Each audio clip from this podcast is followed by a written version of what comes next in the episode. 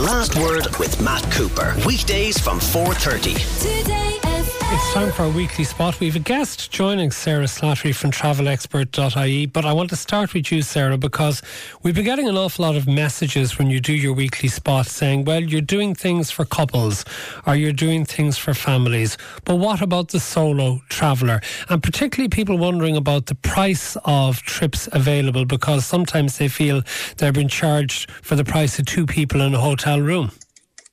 Hi, Matt. Um, yeah, unfortunately, sometimes it's kind of hard to avoid that um, solo supplement because if hotels or you know have a room that will hold two they obviously would the, the room is priced for the room and not just for the number of people in it. So that is can is a bit unavoidable at times. But there is certainly more and more businesses and more and more holidays that are geared towards solo travel travelers now than ever was before. So it's definitely easier to book it. And uh, you know some, there are single rooms. There's the hostels nowadays are not like the hostels of old. They're really they're en suite they're private rooms. And then you've got of course, the biggest explosion, which is in all the guided group tours. So the likes of G Adventures, Travel Department, you know, these Intrepid Travel that basically bring solo travelers together. So you're traveling solo, but you're traveling in a group, and they would have uh, really, really good prices for solo travelers as well. And this is people of all ages, is it? It is, but I mean, there's different trends. I mean, it's definitely, you know, you hear people talking about travel trends, and solo travel is definitely one of the biggest in the last couple of years. As soon as we came out of the pandemic, um, it just exploded, really. I mean, the, the Google Trends report showed that the searches were up 761% for, for solo travel, uh, the term solo travel. So, yeah, it, it's no longer like there's no stigma attached anymore. It's like it's a cool, trendy thing to do to travel solo. Whereas, you know, 20 years ago, you mightn't have looked at somebody the same way when they said they were going off on their own. So it's getting more and more uh, popular. And because of that, there's more and more companies organising solo trips, even like things like walking holidays, the Camino, uh, getting people together, fitness camps, things like that. Um, so there's lots and lots of options available now that there wasn't there before. Is it more likely to be women who'll travel on their own? It is. It is 66 to 69%. It's generally most mostly women. Um, now, I mean, there is the train of thought that maybe women are more inclined, inclined to book those kind of package, uh, meet with like-minded travellers. Men may more likely just kind of book a flight and go off on their own. So the, you know, the stats are, I suppose, are skewed in that way. But I still think women are more likely um, to travel. There's a lot of people. It's all ages as well. You know, there's a lot of people who are separated always wanted to do a bucket list trip or may have different influence or may have different hobbies or interests to their their partners and just want to go and do it. Um, and covid definitely you know the, definitely got people thinking that way. I've always wanted to do this. Why am i waiting around? Let's just do it. So there's definitely um, switch to that kind of solo travel, like luxury solo travel, not just your backpacking kind of hostel cheap type, you know. So yeah, definitely a great mix out there at the moment. Okay, Sinead Kennedy, thank you for joining us, author of Life is a Cycle, and I think it's fair to say experienced solo traveller. You've been doing it since you were what age? Hi, Matt. Thanks for having me in. Um, I think my first solo trip was really when I was 18. I went to college in the UK and then I dropped out and then I went off to Southeast Asia and Australia and did the whole year visa thing as a kid. But um, I'm 50 now and I'm still uh, traveling solo and very happy doing so. What's the attraction of it for you? The attraction is, well, my lifestyle for a start, I'm single and childless, so I don't have anybody as such to travel with. So rather than sitting around and waiting for life to happen, I get up and I make it happen. But the other thing is, is that it's just such an amazing time in your life. It's really, really liberating. But, you know, you're not tied down to anyone or anyone's opinions. You're out there, you're seeing the world your way. It's pure and utter freedom, and I can just come and go as I please. So even though I sort of have a, a settled life here in Ireland, every year at December I take uh, three to four weeks off and I let my inner backpacker go mad. And what sort of places have you been to? Because I believe you've been to 70 countries. Uh, just over, actually. Panama. I'm just back from Costa Rica and Panama. So that was number 70 and 71. I've been to uh, quite a lot of South America. I've done most of Southeast Asia. Um, I've been to all kinds of crazy places. I've been to part of the North Pole. I've been to Everest Base Camp. Um, yeah, just Cuba, like loads of places, amazing. But I did also work on the cruise ships for a year, which brought me to a lot of outposts. I was in Brunei one day, for instance, you know, which was obviously very, very exciting. Okay. And so you're doing this for that length of time. Is this an expensive way of doing things? Because as I said earlier to Sarah, some of the people who are getting in touch say that when you travel on your own, you end up maybe paying for two. No, the way I travel is absolutely not. And and I have to be honest with you again, I'm not a consumer. I'm not spending money on handbags and hair and things like that. Um, I, I, do brush my hair, but I, you know, I do look. I don't look a state. Um, but you know, I do. I put all my money into a piggy bank, and I would live on baked beans if I had to to, to, travel. However, when I travel, I do it independently. Um, I I did find Costa Rica and Panama a lot more expensive than I ever ever imagined. But on the other side, um, in 2022, I was in Thailand and Laos, and that was cheap as chips. I couldn't give my money away. So it swings and roundabouts, um, and knowing where to go. If you're on a budget, don't go to Costa Rica. If you're if you're on a very tight budget, head towards South Southeast Asia. Okay, so what type of person do you have to be though to actually go off on your own? I mean, are you sociable with other people in all of these countries, or do you stay to yourself? No, far from it. No, I, I would be. Um, well, you know, you're you're doing kind of day trips and things, and you're getting chatting to people, and a lot of people are on the same beaten track. You might, you like in, for instance, in Costa Rica, I bumped into some people in Costa Rica, and then I bumped into them again in Panama. You know, we were all on the same trail. Um, no, I have friends from all over the world now from traveling solo. I even have a godchild in Finland because of solo traveling. I met her mum on a trip to Portugal and we just became great friends. But I, I think, look, if you're a nervous Nelly, traveling solo is not for you. Uh, like Sarah said, go out in a group holiday and have your, you know, that's fine. And it, there's loads of advantages to doing that. But if you're happy enough just to get on with life and to see the world your way, then just get on with it. Um, a lot of times people ask me about sitting meals seems to be a big, big problem. People don't want to eat alone.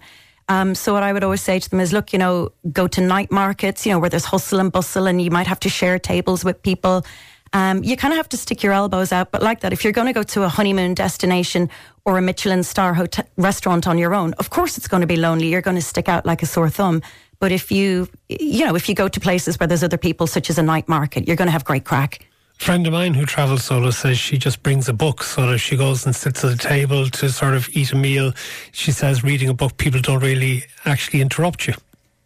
Well, if she wants quiet time, then that's a great idea. Is hide behind a book. But personally, I don't. I love. I'm real nosy. I just love talking to the waiters and finding out about their life and their culture and meeting people. I, I just, yeah, I'd be a bit more nosy than that.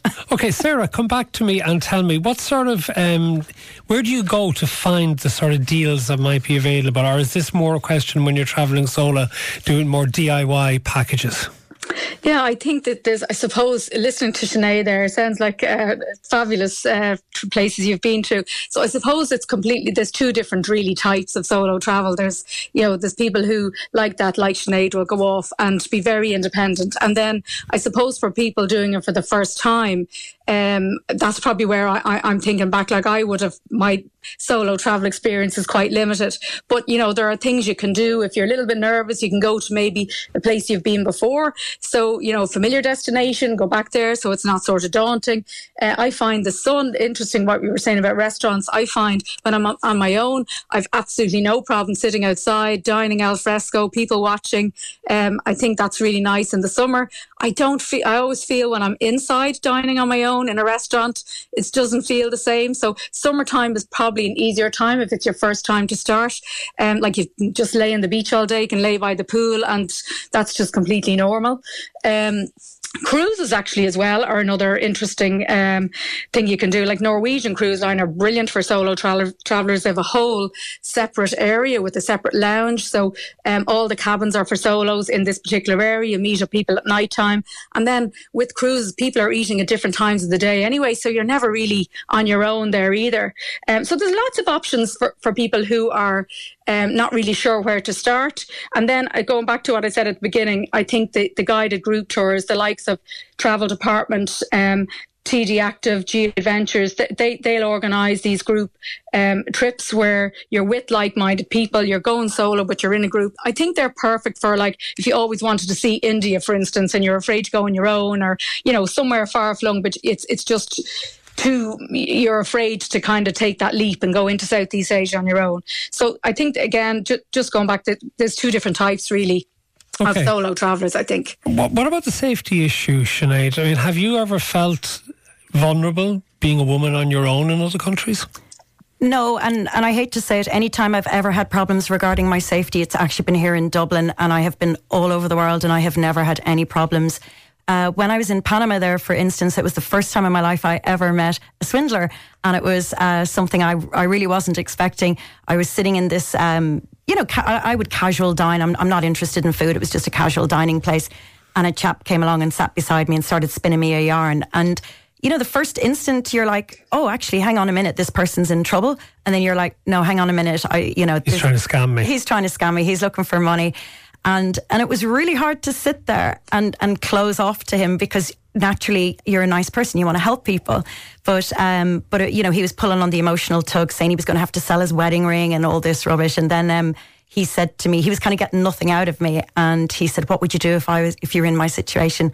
I said you know what? I would ring my partner that I'm married to and get them to sort it out for you Okay, and tell us about the things you do when you're away. Is it does it help if you get involved, particularly if you're joining up with a group of other single people, to have an activity in mind? Because I know your book is life is a cycle. Cycling is a big part of your life, isn't it? Cycling's a huge part of my life, and actually, I was looking around, I was trying to find a cycling holiday with yoga and sort of rehabilitation. Um, you know, because if you're going to be cycling at a high level, you need to look after your body. And I couldn't find one, so I set up a cycling and yoga holiday in Spain.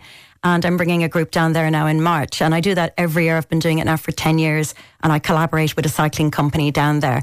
So I think as well, just having an activity is amazing because you, a, there's a purpose, there's a reason to go there, there's something to get up for every single morning.